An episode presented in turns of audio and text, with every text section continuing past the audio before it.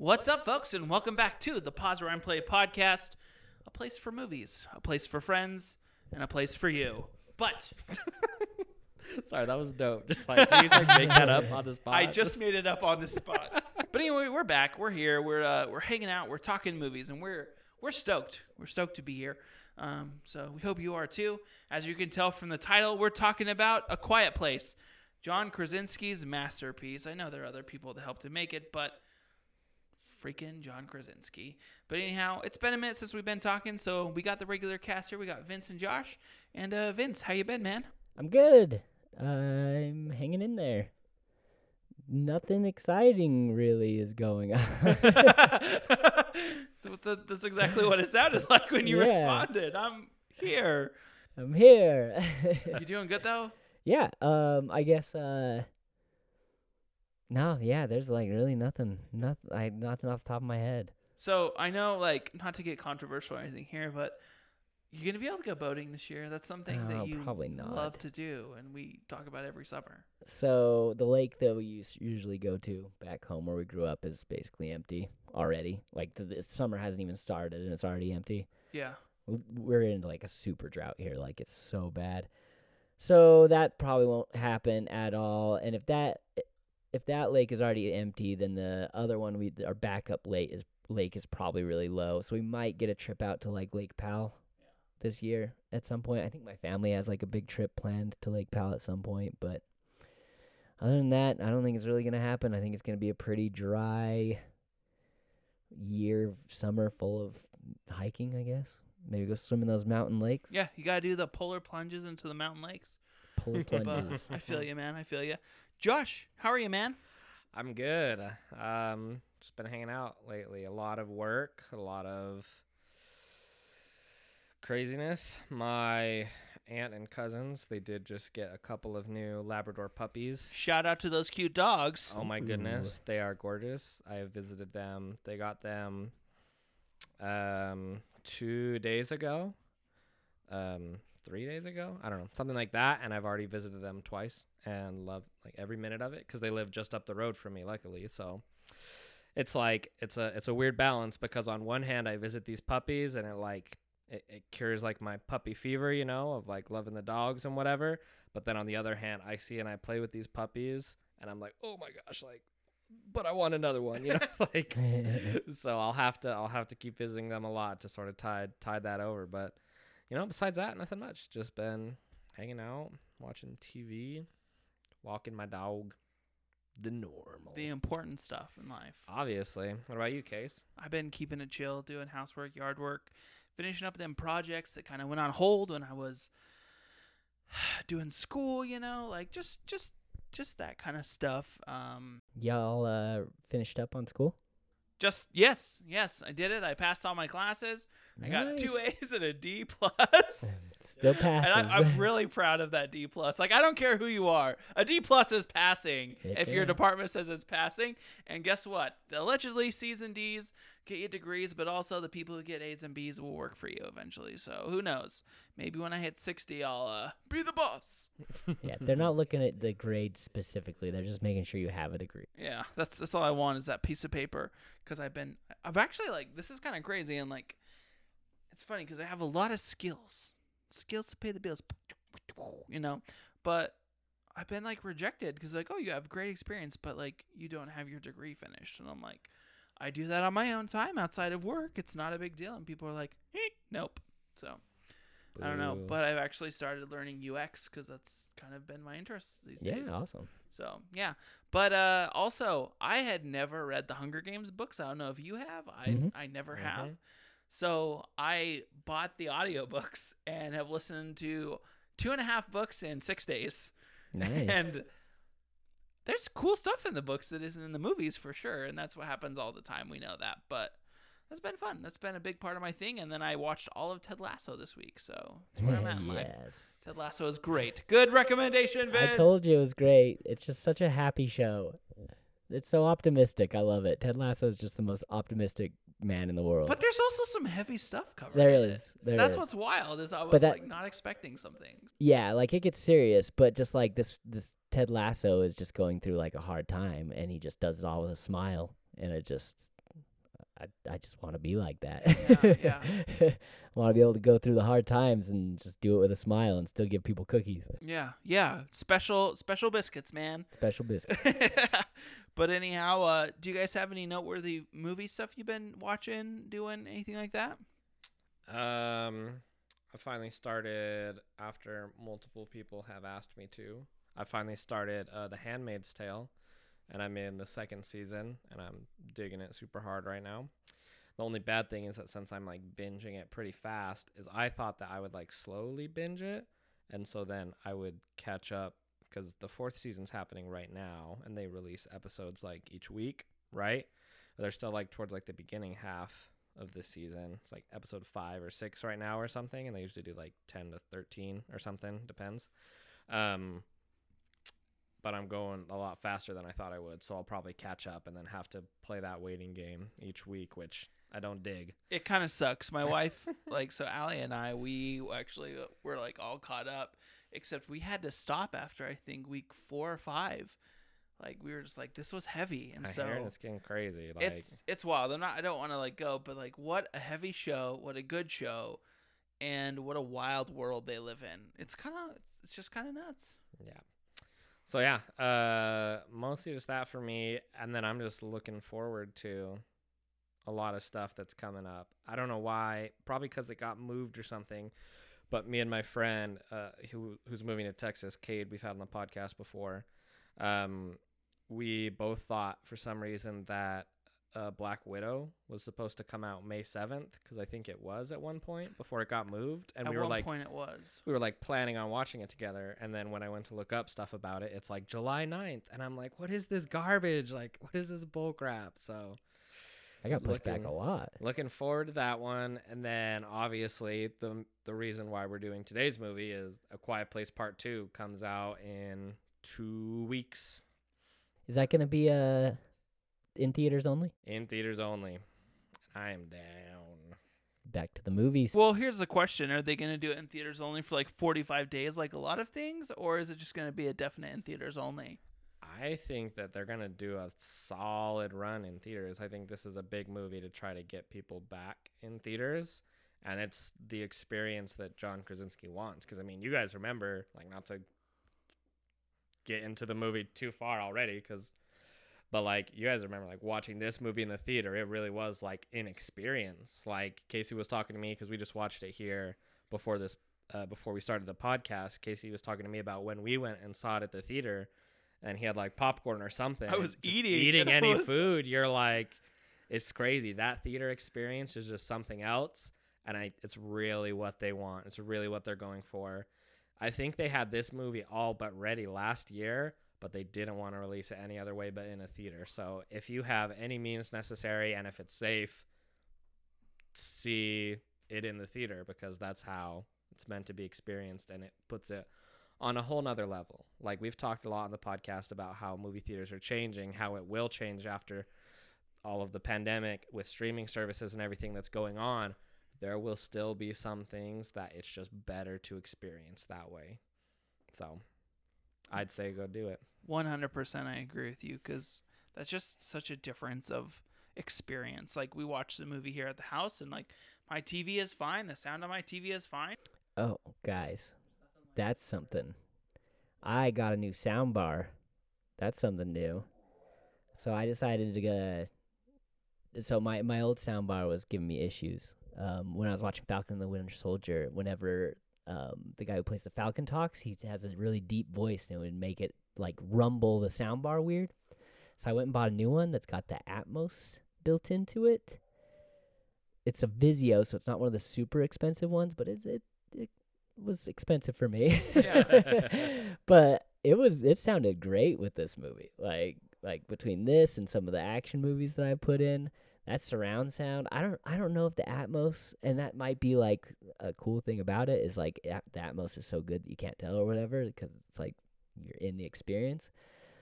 But I didn't realize how bad my old soundbar was until I got this one. It sounds great. So if you guys want a recommendation, it's a really nice soundbar. We should we should get on like what is it like Prime Partners or whatever, and like put a link in our bio so Yeah. people go look at it. Yeah. We make some money off that, dude. I've actually I've actually wanted to bring this up for a few times. I'm gonna have to eat crow on this and uh, take back what I said about building a home theater system. Like, I really want to get a surround sound system now. It's worth it. I spend a lot of time in front of my TV, so I- want the best experience I can have. Well, that's what I've been thinking about too, because like I half the time I'll even put in my headphones, like put on my like nice over the ear headphones and Mhm. just listen to movies that way because the sound is so much better and like you can hear the details. And I don't know, I I I think I want to get like surround sound and sound bar. Like I've been thinking about a lot. I'll send you the link to this one. You can decide if oh, Yeah. you want it. You it. gonna get some kickback on that? On what? You're gonna get that, one- extra cash that from extra recommending cash it. for recommending it. That's what I was saying. Oh. Like if you send me the link or you like, what's that called? No, Use I code wish. promo Just be an code Vince in the stores. Yeah. It'll just be a Best Buy or an Amazon link. It'll be Yeah. nothing. Perfect. Well, a But, lot of you know, there's, there's a finder's fee. You can always send- Uh, I will send you four No. Shiba coins. Nothing. I'd rather not have been. There's um. How dare you support the thing that's being promoted as the Doge killer? Listen, I'm just making sure that my portfolio is rounded. So if by chance the world shines upon me, my There eight dollar investment would repay back greatly. But anyhow, we need to get back on track. Where, where were we? well, I got I've got a couple movies that I watched that need a shout out. Okay. Um, the first one, Mortal Kombat came out. Did either of you guys watch Mortal Kombat? No, No, but I wanted to, and I need to know how it was. Why didn't either of you watch Mortal Kombat? It's Mortal Kombat. I never played Mortal Kombat as a kid growing up. Oh, You know you probably my- never saw the original movie too either. Oh, then, I didn't know Oh, that there was original. Oh, there's a, there's two. There's one like '90s movies. Yeah. Okay. I had no clue. back so- to back '90s movies. Well, what's your excuse then? Can I be honest with you? Yeah. Just laziness. All you have to do is lay down and keep your eyes open. But here's That's the, the hard part. when Josh came over today, I was trying to watch one specific section of the extremely goofy movie, and I fell asleep. All right. Well, my I'm just lazy. it, it's okay. It's not an amazing movie, but it's entertaining enough. So you know, if you want to watch it, it's it's it's there. Is that one of those that will only be on HBO Max for a little bit and then it'll Yeah. go off? I, I'm pretty sure. I don't know how long it's gonna be there, but it's yeah, it's one that is supposed to go to theaters. But it's it's entertaining, especially if you're like a Mortal Kombat video game fan. If you grew up playing it, there's a lot, a lot of references to the to the game, or even just to like the way people played the game. There's references to even that. So I don't know if you'll really appreciate it then, Josh. But the action's decent. It's really gory. It's fun. Sounds like Okay. everything I want in a movie, actually. Yeah. That's so. I was actually talking to some people today, um, and they were like talking about what I. Oh gosh, I keep making a mess. I'm saying I'm podcasting off a trash can, guys, because I want to sit on the floor. Um, but anyhow, we're talking about movies and just kind of like why I like talking about movies, right? And I was like, the thing is, is like within our podcast, you know, we each bring different strengths and different like enjoyable things about the film. You know, like some of us like the details and how it was built, like that kind of stuff. The soundtracks, we can all appreciate that kind of stuff. But I'm just like, I'm like the guy who's just like, I love the movie and the story and the gory action, like nothing else. That's what I enjoy. I'm just kidding. That gives me a lot of bad credentials, but no man, It's, you're uh, the everyday. You're the everyday guy. yeah, I'm like, I- I'm just like your average Joe for once in my lifetime. Yeah. All right. Well, there's one movie that you guys have to put on your list and watch it, um, because I absolutely loved, loved, loved this movie so much. It's on Netflix. Just dropped like two weeks ago. It's by uh, the uh, famous Lord and Miller, who did the Lego Movie and Into the Spider Verse and Cloudy with a Chance of Meatballs Oh, that's a classic. they just released a movie on Netflix that is one of my favorite movies I think now. Like I would say one of my favorite animated movies. Have you guys heard of The Mitchells versus the Machines? I've seen like No. a million trailers. It's blowing up on Netflix right now. It's so good. It's so funny.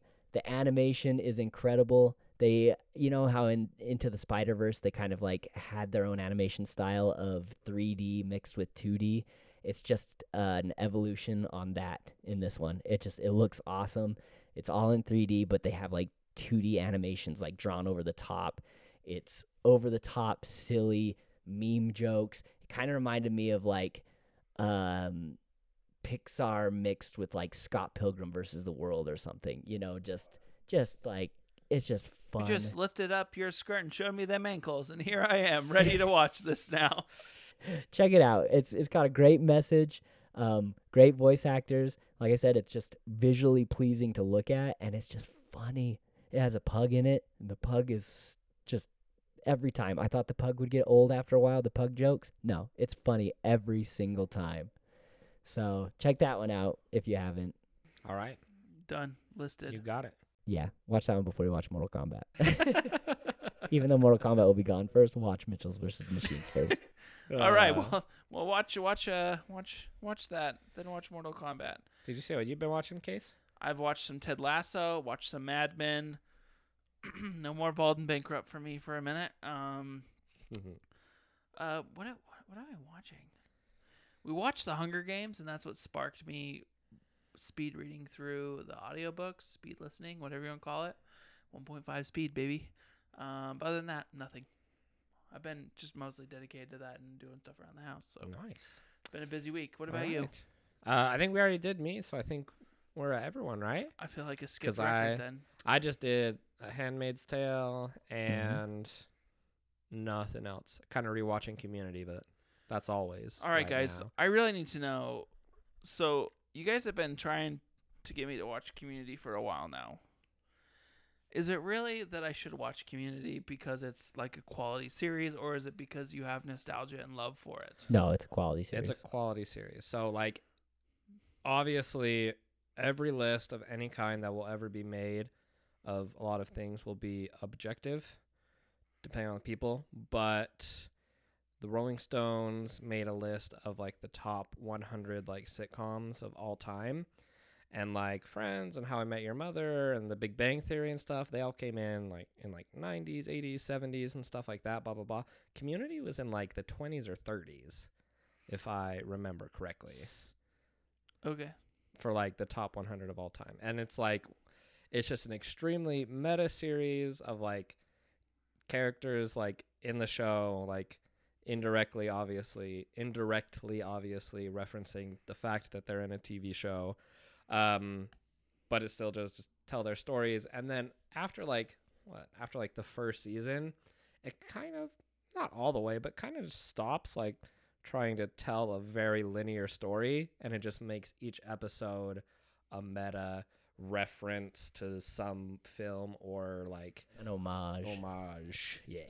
Like to Star Wars or to Alien or a zombie movie or Secret Garden or just like everything you can think of. Like, Sorry. it's, it's so creative and it's written by Dan Harmon, the guy who does Rick and Morty. So, So it's worthy of a watch. it's worthy of a watch i mean the cast is stellar like you can hate chevy chase as much as you want he's still he's still one of my favorite characters. Chevy in Chase, the show. as problematic as Chevy Chase is, is still a comedian and still funny, and you will laugh at his performances, right? yeah, and you can hate him but that's like what he's meant to do a lot of times Yes, joel he kind of plays the bad guy in that show alison brie Yvette So Nicole Alison Brie couldn't be in Mad Men more because she was too busy in Community. I found out the other day, and then I was like, well, maybe I should give it more of a thought. That's really what Yep. brought this up was Mad Men.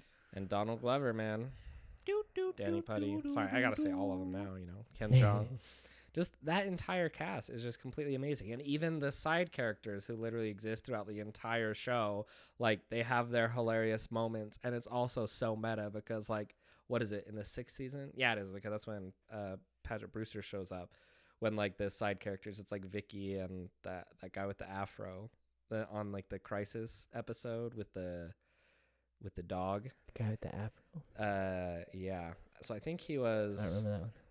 I think he was like the rollerblading one, but then later on he's in the series, and Vicky and him are talking, and they're like, "Why do they need all of this stuff from us at 5 a.m.?" And she's like, "You know how it is with these ones. We'll be lucky if we get two words in before, and then they cut in and start Yeah. talking or something." It's because they're this. Oh my goodness, them Garrett. Like I could talk about community all day. You know me. Like we should probably So maybe, focus back so up. maybe here's what I'll do. I will watch the first season before our next podcast, and then I'll return and report. That's that's my that's my uh, promise to That's you guys. deal. If you want to like stop ever, I'd be totally fine with that. But if you make it through the first two and a half to three seasons, I would be happy. Because season four kind of crazy and weird, um, and then season five and season six sort of get back on track. But I'd say they're definitely not like the first seasons. Yeah. They're a lot shorter and like it just kind of changed a lot of the vibe. But those first three seasons are some of the most gold comedy that ever has existed on the face of this planet. It's incredible. All right, I accept. I accept your explanations and your reasoning, and I commit to taking a gander into it next time we meet Amen. together. And I'll- commit to when I get caught up on The Handmaid's Tale, watch Letterkenny so I can talk about it with you Oh gosh, yes, we need to do it. Pitter patter. Let's do it. Come on now. let's do it. Pitter patter. No. Um. All right. Cool. Well, let's let's talk about the film we are here to talk about, A Quiet Place, in which I'm gonna tone my voice down now and talk very quietly because we can't make a sound. Psych. Just kidding. I'm in the safe world. But anyhow, uh, A Quiet Place is a 20 what 18. 18 film. My number one film of 2018. That's what he says. Vince got the movie so, info. Yeah, I got the info here. Perfect. So, this movie came out April 6, 2018, directed by John Krasin- Wow. Directed by John Krasinski, written by Bryan Woods and Scott Beck. It had a budget of $17 million and it grossed over 340 million. It was really close to the 341 million mark. Critics gave it a 96% and audiences have given it 82%. Um, I and that's on Rotten Tomato or uh, Flixster, Rotten Tomatoes. IMDb gave it a 7.5, which I was surprised that it was kind of low, like for IMDb on with a 7.5.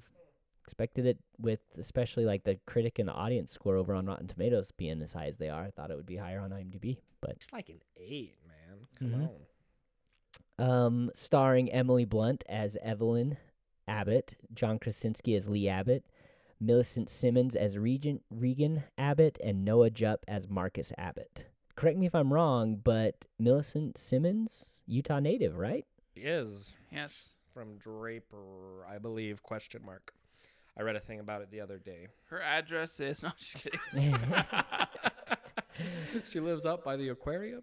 I don't know, but yes, you're correct. She is Pretty cool. native. Pretty cool that we have some connection to uh to the actors in it. actress, which obviously, I mean, obviously, we're doing this film because the second one is coming out, and maybe Casey and Vince, but I at least am crazy super hyped for this second movie just because I loved the first one so much, and I'm just super excited. Um, so in case you didn't know from the first one, or if you haven't watched, I guess number one, please like go watch the movie first and listen to the podcast because it's an amazing film that while I love the content we put out, I think that that movie might deserve your attention a little bit more first, and then you can come listen to our reactions about said amazing film.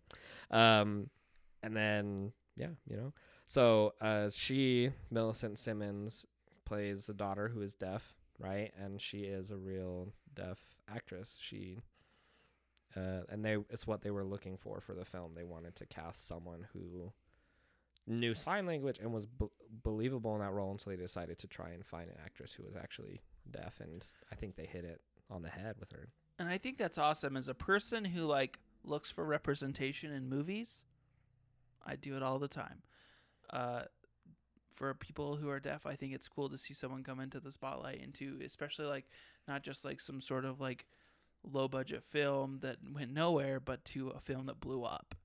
And that she stands so tall as the character and Yeah. it's believable, scary. It's it makes you wonder about the world the way that they sound edited this whole film like it stands so beautifully like they did great and not even just that she was in it she was incredible Yeah, in this great. movie she won i believe a couple of awards for like best like young actor actress like in a film i believe there's like a it's either a golden globe or something else that has an award that's like that and she won for that year and i thought it was incredibly well deserved she's amazing in her Oh, portrayal. totally i agree and i uh, sorry i don't want to just downplay her because she's like a like what do you want to call it? like a charity hire for instance like she's a great actress so please don't let me just be like oh we need people because they are this she earned her spot and has earned her keep she's great Impressed with the entire cast of the movie.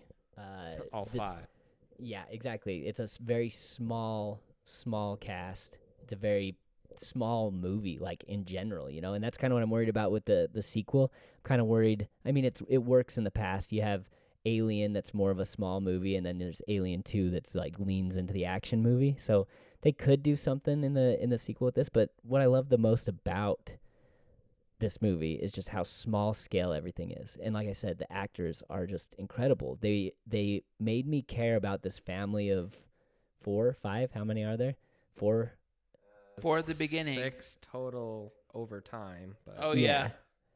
But they made me care about this family without the use of really almost any dialogue. It's all I mean they have subtitles, but most of it is just, you know, experiencing this story through the eyes and the feelings of of the actors that are portraying them, you know. Um John Krasinski even even the kid, the the little brother like was very believable the way that he portrayed being scared you know not wanting to leave the house. The moment out at the river with with uh, his dad and how terrified he was you know?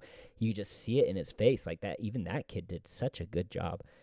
Um, and that's what i was most impressed with the with the movie is just like they made me care so much about this family in like 40 minutes because the first 40 minutes is all just kind of you have that initial you know we're into spoilers here. You have the initial death of the son.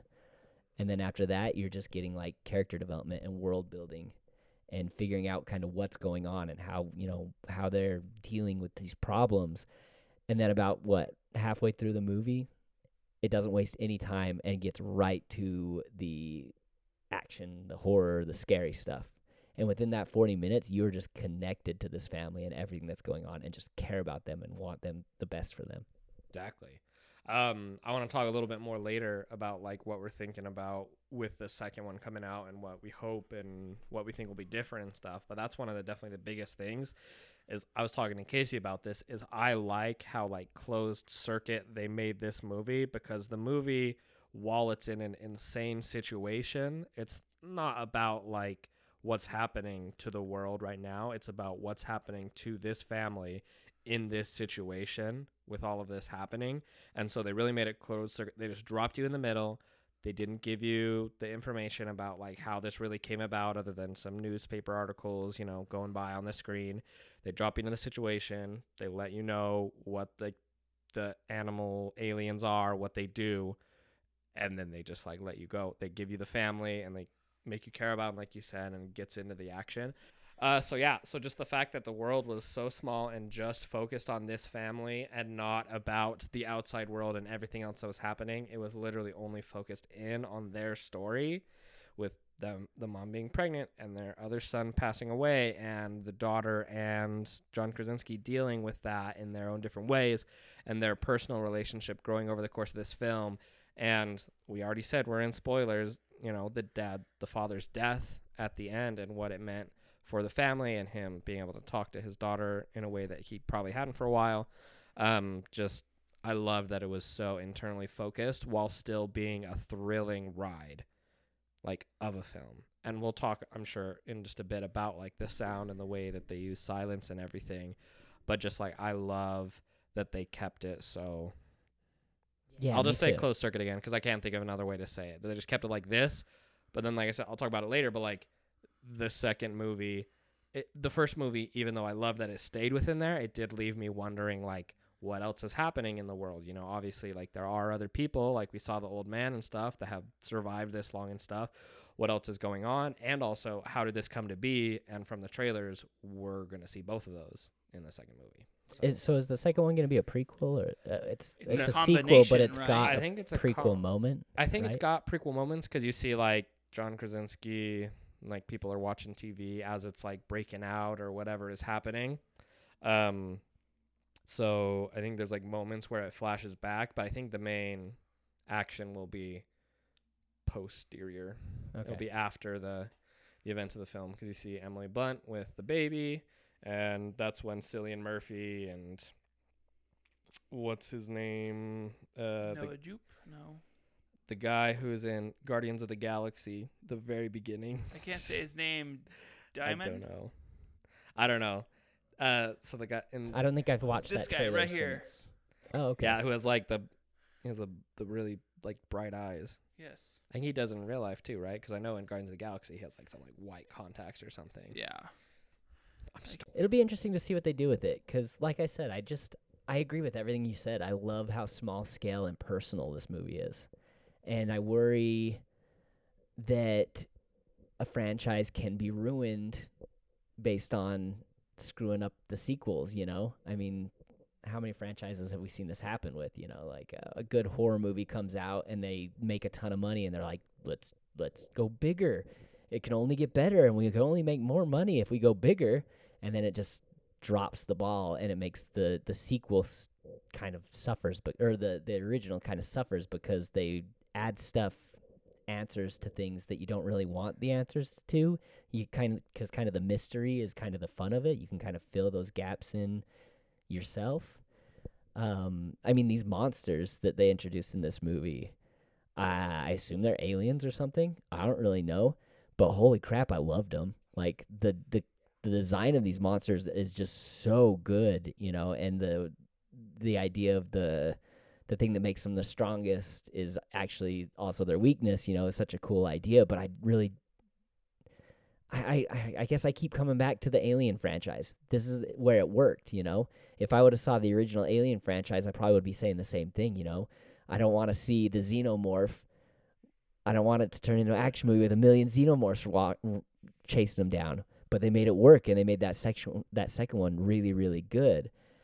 I say the same thing about these monsters, where I'm like, I don't really want to see them as, you know, a horde coming running in, but maybe I do. I don't really know. I'm I'm, so worried how is many the problem. there are because like these species, based off what I read on the forums, right? Like who knows if this is true, but like these are like super beings. There, there's nothing. F- there's no frills on them. They have these arms that are knives built in. They can cut through metal and everything. They can run like miles in in seconds at a time. They're super fast, and then on top of it, they just honing systems. They can swim. Dude, the swimming part is the scariest part of that for me. Like the thing, like That's freaky. Like- probably down there like hunting fish. I don't know. It's wild. So what do you want from a sequel, Casey? Yeah. It would would you want them to lean into the action aspect like an Alien 2 or do you want them to continue with a, kind of a small scale family story like they're like what if I want a mid-size, Quiet Place one. mid-size version of this? what Like, would that be? I don't quite want a full van. I want that, you know, minivan. So let's just say, like, right, we we had like five characters, pretty much the whole film, right? Is there any is there any movies like that you can think of that would be comparable? Like a 28 days later maybe? Twenty days later, maybe, or maybe like something like Prometheus.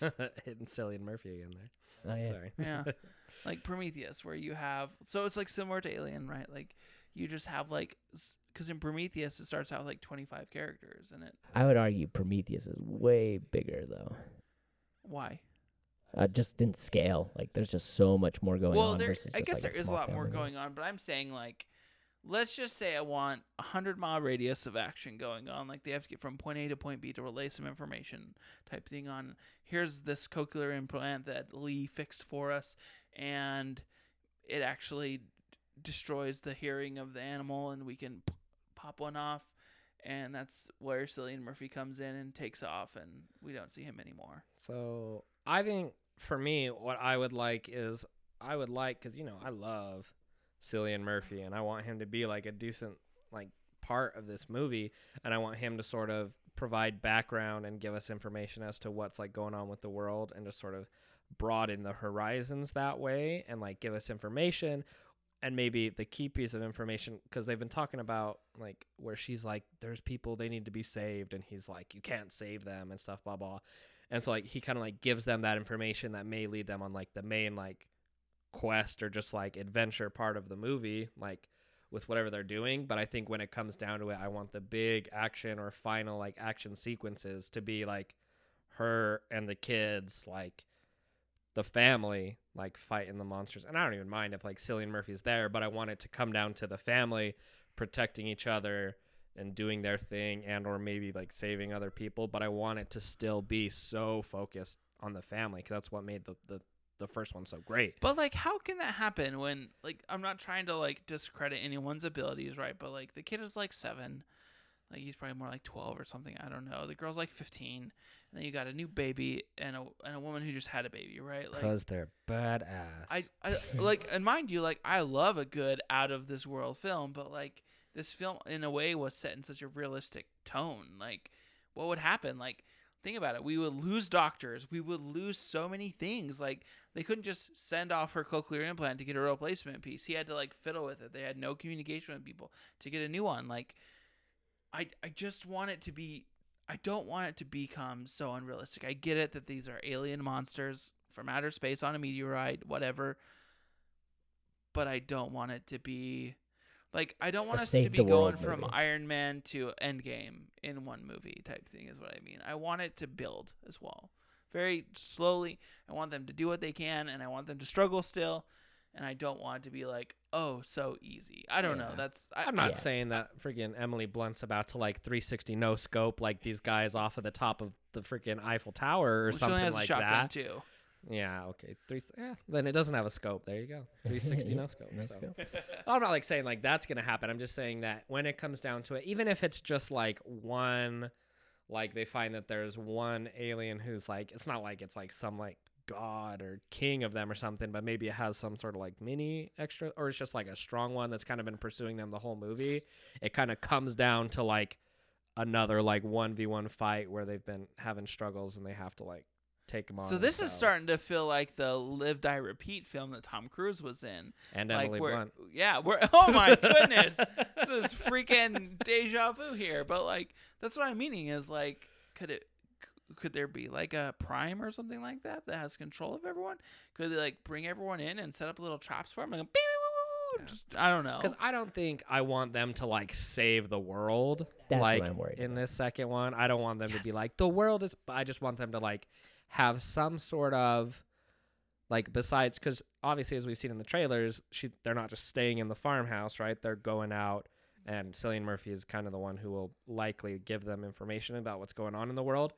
Likely give them some sort of objective, which will be like helping a certain group of people, and I'm hoping that they can do that and maybe take out like another like monster or little mini like set of the aliens. But yeah, I don't want the world to be saved by conquering Optimus Prime Alpha Alien Man who beams down from outer space in order to face Emily Blunt and Millicent Simmonds hearing aid, you know?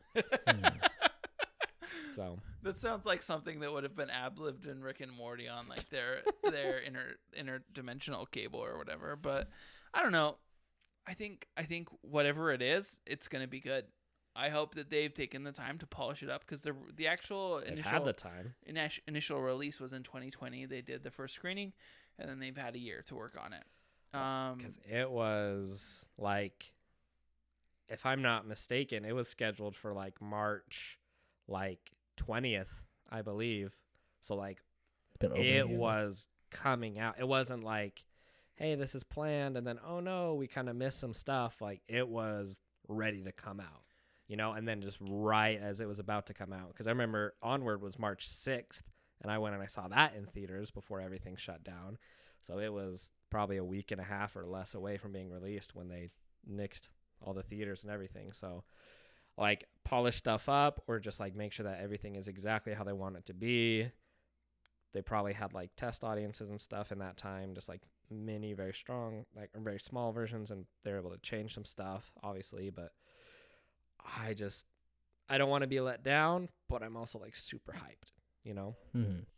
and that's that's the thing where I think we need to sit down and say, whatever it is, we'll take it because it's not coming out as like a B film. Like the original cast is reprising their roles as much as they can, right? But I think that, like, not to put John Krasinski in a corner, but like, better be good type thing, right? Like that's what I want, and I don't know. I think that the first film like has so many good qualities that. I think that if they're smart, they can carry him over successfully, and we can continue to love the film the way that his original vision played out in the first, as Right. long as that's still the vision for the second. So let's say that um sorry, I'm trying to remember the name one second. Um so let's say that Get Out, Jordan Peele's directorial debut comes out and that's rated. I'm not saying like that it's perfect, but I'm just saying that that's at 100%, okay, Us comes out, and I think the general opinion of most people is obviously Us is good, but it's not as good as Get Out. I personally would be like Us was good, not as good as Get Out. I'd be I'd say it's like 85 90% of like what like Get Out was as far as like what I liked and what I loved and it being different and stuff. Obviously it's not a sequel to the same movie. We've got John Krasinski releases A Quiet Place. It gets massive attention. Um, I could definitely be wrong, but I think nominated for Oscars in like sound design and sound editing and stuff like that. Um, which I obviously want to talk about the sound as well.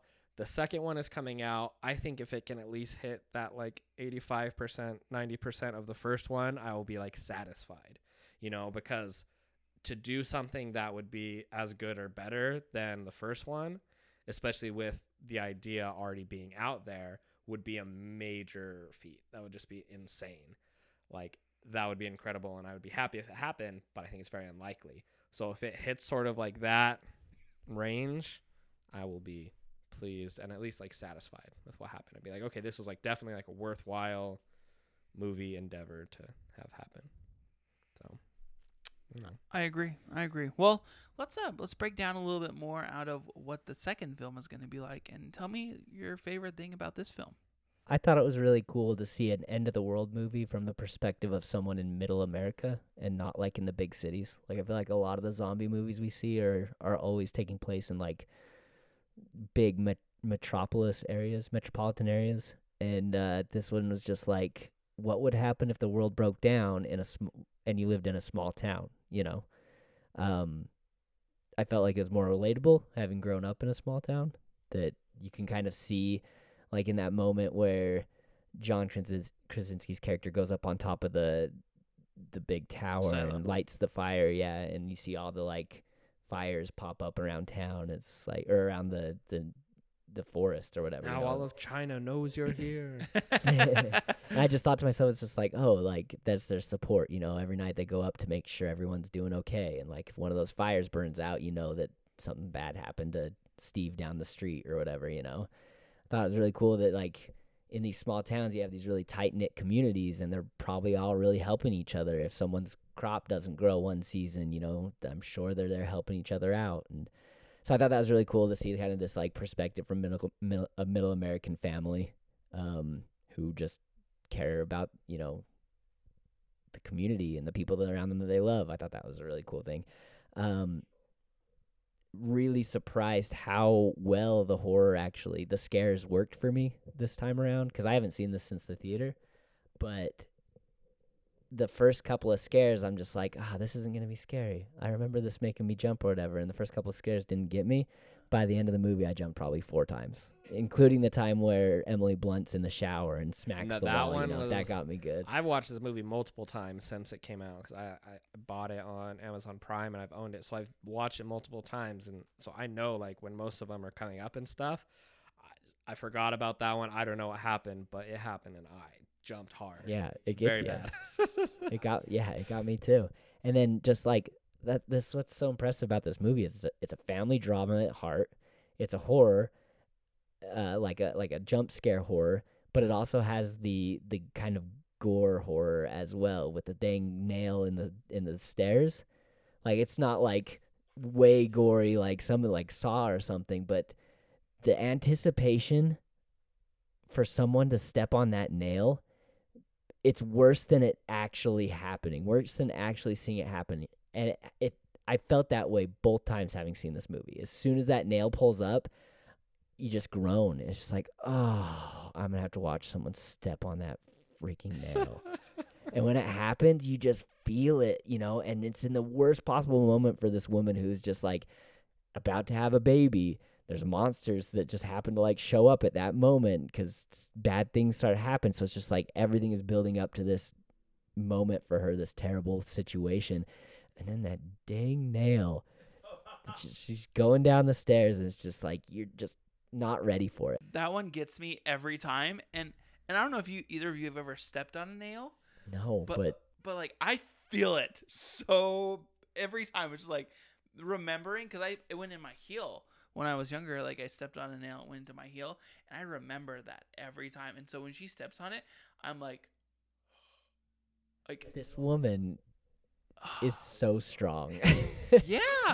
I squealed like a little child because I was like ten, but like she just like literally like it's just every time. I time, don't know how to describe it. yeah.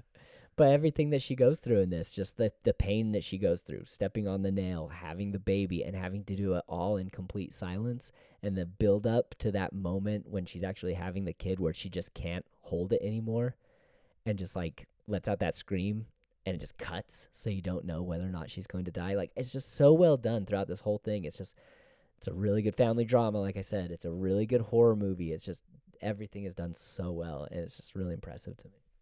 For me, uh, in two ways, um, sound, the way that they use sound and music throughout the movie is obviously one of the best parts of the entire uh, film for me. So sound, both in the use of silence and in the use of jump scares and how they, you know, they play with like the aliens' ears and what they're hearing and everything like that. Just like we mentioned it before, um, the experience of seeing this movie in the theater was something else just because of how much silence there was. Because in the movie, you know, silence is literally something that was required for these people to stay alive. And so it wasn't just like, oh, yeah, like they're quiet, whatever. Like you can feel how abnormal everything is because even in a regular daily activity like eating dinner or playing Monopoly, these people are being as silent as possible. So any sort of large sound makes you jump, it makes you nervous, it makes you just feel crazy to the point that, you know, watching this in the theater, if you made any sort of sound, you were ready for that monster to come and So when we Slice were in the through theater, ya. Josh, when we watched this, I was eating like Taco Bell, like unwrapping stuff. How dare So- you? How dare you? that's Yeah, what that's what I'm meaning is like it was it was scary to do that in the movie when you're watching it because you're like something's gonna get me, but also people are like shh. Dude, that's it. It's just such a quiet experience in the movie that you don't want to be that person that's, like you said, taking a bite of your popcorn and everyone in the theater. You feel like everyone in the theater can hear you, that chewing. You know, it's like Have you guys ever like tried to be as quiet as you can, like when you're a little kid, like playing hide and seek or something, and then everything you hyper start hearing everything, like your breathing and just the way you do things? That's how I imagine half of this film was. Is just hearing yourself breathe all the time, or like it's not quiet enough that you hear your blood flow, right? But you're like, that would be so weird to have to be that quiet all the time for me. Yeah. So they just use that. They use silence and they use like when they do make sounds and the the noises that the aliens make, especially like with their ears or whatever, like that sort of like it's I, I know it's not because they're just listening. They're not like using like sonar or something, but it just sounds like that with like the clicking and whatever. Uh, that's really freaky and I love it. And so just like sound obviously is just one of the hugest, craziest parts of this movie that made it so amazing and it made it such a different experience to watch in the in the theater. And then I was talking about this earlier with Casey, like the unsung, like amazing part of this movie that made me emotional and that helped with me caring about this family was the music. And they don't have a ton of music in the movie, but they have a couple of main themes which recur when there's danger, they have that sort of deep, low string, da, da, da, you know, thing that's going on. And that makes it really intense while also not like drowning out anything that's happening because hearing what's going on is a huge part of this film and it's amazing. And then that very slow, beautiful, melodic, just like simple piano, like it's like a soft piano theme that replays multiple times when there are moments in the family like when she goes to the the grave or the the place where her brother died when he is there signing I've loved you, I've always loved you to Millicent right before he screams and lets the alien get him. Just that music returning throughout the film and the way that they use it because it has to be so light that it doesn't take away, you know, like most films, but this film even more so that you have to make sure that music is not doing anything to overpower it and to only use music in the right moments to not, you know, overplay like they have to let them know that it's being silent, you know but then when they use it it's just so beautiful and amazing that it makes it pushes the point forward of caring about the characters, making it seem intense or whatever it needs to do perfectly. Like the music is definitely not as much mentioned for this film and the last couple times that I've seen it or seen scenes from the movie, it's what I've thought about. So seen scenes. Scene kids. That's what it is. So- Throwback to 2009. Case, uh, I think it was your question, and now we've gotten back to you. Your favorite part of this film? I think that my part's going to be a little bit different than your guys's. Um, I want to say that I love what you guys have talked about because I think that those are huge components. Uh, I want to highlight a couple of things which we've talked about in ways, but I love the relationship building, um, especially where like being a teenager is hard enough, but this this girl is just like in a quiet world where the technology that's supposed to help her connect with people is not working, and she is at fault for you know the death of her brother potentially. It's not really her fault, right? But in her mind, I don't know. Is it her fault? That's the argument. I I mean that was one of the things is like everyone in the movie blamed them blamed themselves. Yeah. Um, she blamed herself for giving the toy to the kid. Uh, the mom blamed herself for not having carried the kid.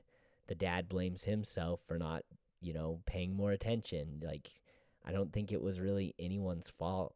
I think that it just happened. And if you, you know, if you sit there and you fester and you think about it, you can find a way to blame yourself for something. But and I wasn't there myself, end. so This is all how they're dealing with it a year later. It's Well- not like the next week. It was that happened on day 89 or whatever it was. Now we're on day 470, whatever.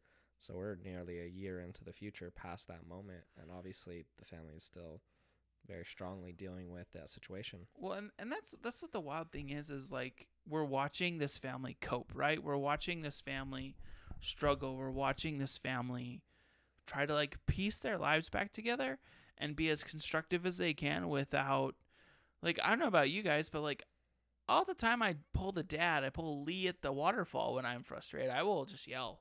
I love to yell and let things out. Like not because I'm like angry and I'm like cussing someone out, but like there's nothing better than a good yell to like de-stress. It's just ah, you know, like, and you can laugh in it. It can be angry. It can be whatever it is. But like, I think the what we see about the interpersonal relations of the family are super challenging and very hard, and it, it gives like a depth of reality that we don't talk about, which is that the grieving process takes a lot of time and that the communication needs to be there, even in silence. And that last kind of the last communication from Lee to her is just one of the most beautiful things to me, um, because his last act was to save his children, right, and to let his daughter know that he loved her. Uh, another thing that I really thought was interesting, especially when you go into the little details and the world building of this, is Josh and I kind of talked about it. We were like, where did all the sand come from, you know? And like those kind of little thoughts, those little things that we didn't really I would have never thought about that. Like, also it bothered me I can't wear shoes in this world. Like, I don't know. Like, when I leave my house, I'm in my shoes. That's that's my thing. And, um, but just kind of those those details that they had thought out. Like when you're watching the movie, you're like, yeah, yeah, yeah, that makes sense. And I mean, even after watching this film, like, I'm like, should I like mark down on my floor? Like, where is it gonna squeak? You know, things like that. And then another thing that I really, I really liked was just the same thing as Vince, so I guess I can't be like, oh, you know, this was just great. But I liked how it was in rural America. It kind of reminded me a little bit of Tremors in that way, where it's just kind of out there in the middle of nowhere. And I love that about it because, sorry, city people, the world doesn't revolve around you. There, there are lots of us everywhere, you know. And I, I love that because I can't. It's always funny, like if I think of a nat- if a natural disaster is gonna happen, I'm like, I'm gonna go to my dad's farm. like that's where I'm running to very first is like down to the sticks because I know that there's stuff down there. And having watched the Hunger Games and kind of re- reading the books, I'm like, genius. Could go out, hunt a squirrel, you know, like stuff like this. Like, how could I quietly do things? And and just wondering about the world and and and the way it is. And like for me, like even though I love so much about the smallness of it, like we're here, we're in this little unit of a family. I also want to know like what's going on elsewhere. Like, does did the UK build a giant wall to keep the keep the bad guys out? Did are the Russians defeating them with their vodka? Like, I don't know. Like, it's just all these things that I want to know. But I really just loved how, like, how small but detailed the world we experienced was. Like, the details are what mattered. And like I said earlier, I'm just your casual movie going person and I enjoy movies. But the details in this were what made it. The relationships, um, just just the little things is what I loved that made the movie better. And I also love the resourcefulness of the people. They showed that we could really stand up. Like we don't know anything about these people. Who knows? Maybe they were off-grid hippies living on their own little commune, right? But like they had to adapt and change things. So the mom is teaching the kid like maths and all this kind of stuff. So I don't know. It was just that's what I liked about it. Yeah, well, uh, not to backtrack too far, but when you're talking about the relationships and the details, and you mentioned, you know, his final act was to, you know, sacrifice himself for his children and let his daughter know that he loved her.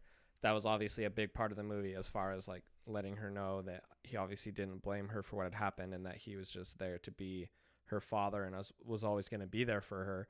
But it was also foreshadowed earlier when he was talking to his son. Um, when he like asked her like, "Hey, do you blame her?" and he's like, "No, of course not." Blah, blah. And I love her and all this stuff. Blah, blah. And he's like, "You should like tell her that. Like you should let her know." Um, that is the exact same day that they go back. The lights are red, and this entire sequence of events happens. This insane action sequence where most of the movie lives is when he says that like hey you should you know tell her and let her know so not only is it saying hey like i love you guys like you know anyone would if they knew they were about to to die at the hands of an alien but it's a it's a more personal and emotional thing because he's not just saying it to her. He's saying hey i've loved you. I've always loved you and letting her know that it's this love for her which exists and letting her know that he does not blame her and just sort of being clear. And so not only giving her that love but he's also like giving her the closure of something that she really needed before he passed away. So I thought that was something that was super cool that I hadn't really noticed before. That was kind of foreshadowed in that earlier part of the film. But what a beautiful thing to be able to know that your dad's last thing he did was let you know that he loved you. Like what a cool thing. Um especially in such a scary time. And I also want to talk about how cool that light system was since you just brought it up. I hadn't thought about that until now. Like what a cool way to communicate. Like he had strung that he had planned this out so well. Like it was like a unit and then he had different paths into the house from different areas and so that's pretty freaking Yeah. sweet. I have to say that. And not only that, like the light system could mean a couple different things. It's just meant to be like, hey, danger, like get here, help us, whatever, blah blah blah. Um, and luckily for her, she was down in the basement and she turned it on like when she like felt the baby coming. She turned on the lights to red before she even knew that the monsters were there because she was going down to the basement to turn them on because her water broke and that's when she stepped on the nail and she was like oh crap and so she dropped like the picture or whatever she had which i believe is the reason that the alien shows up was because she dropped that and it shattered and so even though she's doing her best to hold it in he still heard that and like come in or she i don't know um but then she goes and she turns it on and then as she goes to go back upstairs is one of those jump scares where just all of a sudden the aliens in the house at the top of the stairs and she's just like well good thing those lights are red because as soon as he sees it he'll come a running. So that was crazy. Just so many action scenes in this movie were intense and thrilling like the scene where they fall into the corn silo. That's just intense and with the monster like you said like tearing through metal and them just trying to stay afloat with on their like little titanic metal raft thing you know in the the sea of corn like Proves that there was room for Jack. Exactly and then um the end sequence after Lee sacrifices himself, but the monster still finds its way down to them where she learns and understands that not only like was her dad trying to help her, but this is also the thing that can help us defeat the monsters. The CGI with that monster at the end when you have the full fledged look at it and when that stuff is happening and the armor is just peeling back, it's just so gritty and gruesome, but like like is it weird to say like gorgeous? Like the way that that cgi was it was just so intricate and i loved it.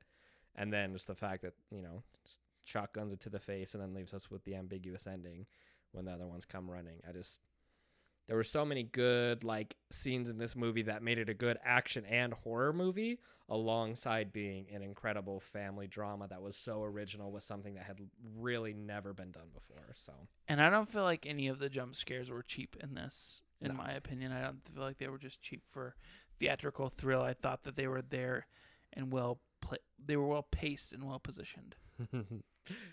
raccoon's my favorite one Not- Freaking maybe not my favorite, but like the first one's like, oh, cra- oh, it's just a raccoon, blah blah blah, and then the freaking also, where it just smushes it. how many wildlife do you think are just gone now? That's what's wild to me. Like Probably a lot. wildlife, wild. uh, I don't know. Vince, any last words? Any last thoughts on this movie? No, I I really like it. I thought it was really well done and really unique, and I feel like a lot of people tried, or a few have tried to copy what they've done, like with Bird Box, like come up with mm-hmm. some kind of gimmick that, and make a horror movie out of it, and just failed completely. You know, I really did not like Bird Box, but they they took a very unique and a very interesting idea and just made spun gold out of it. It's just a great great movie. So here we are, just hoping for even a little bit of that same gold in the second one. So Cross your heart and hope it's good because we want a good one. Also, I've never seen Bird Box, but I also don't want to go anywhere with the actress who uh, is what's her Sandra name? Bullock? Sandra Bullock. I've, she gets like kidnapped and has terrible times all the time in movies. Um, was gonna say she's great. What do you have against her? can Oh, nothing. She's a great she actress. can I'm drive just, a bus like I'm a just saying, like there are times, but I did hear and I did look into something. Um, I I kind of like turned on like one of the features about the sound and stuff like that, and they said that John Krasinski and like the people who are like leading the cast and stuff like that and the team they actually were like you have to be quiet on the set so they made everyone actually learn to do it more so that like the people like the actors and like it could be more of like the quiet and it could bring like a different element to the shooting and production of it as well. So yeah, that's cool. Well guys, uh let's hope A Quiet Place 2 is great. A Quiet Place 1 was wonderful. If I had two thumbs, I'd give them both as a green light from me. Um, but yeah, we'll catch you next time. Uh, if there's nothing else to say, once again, thank you so much for tuning into the Pause Rewind Play podcast, and we will catch you next time.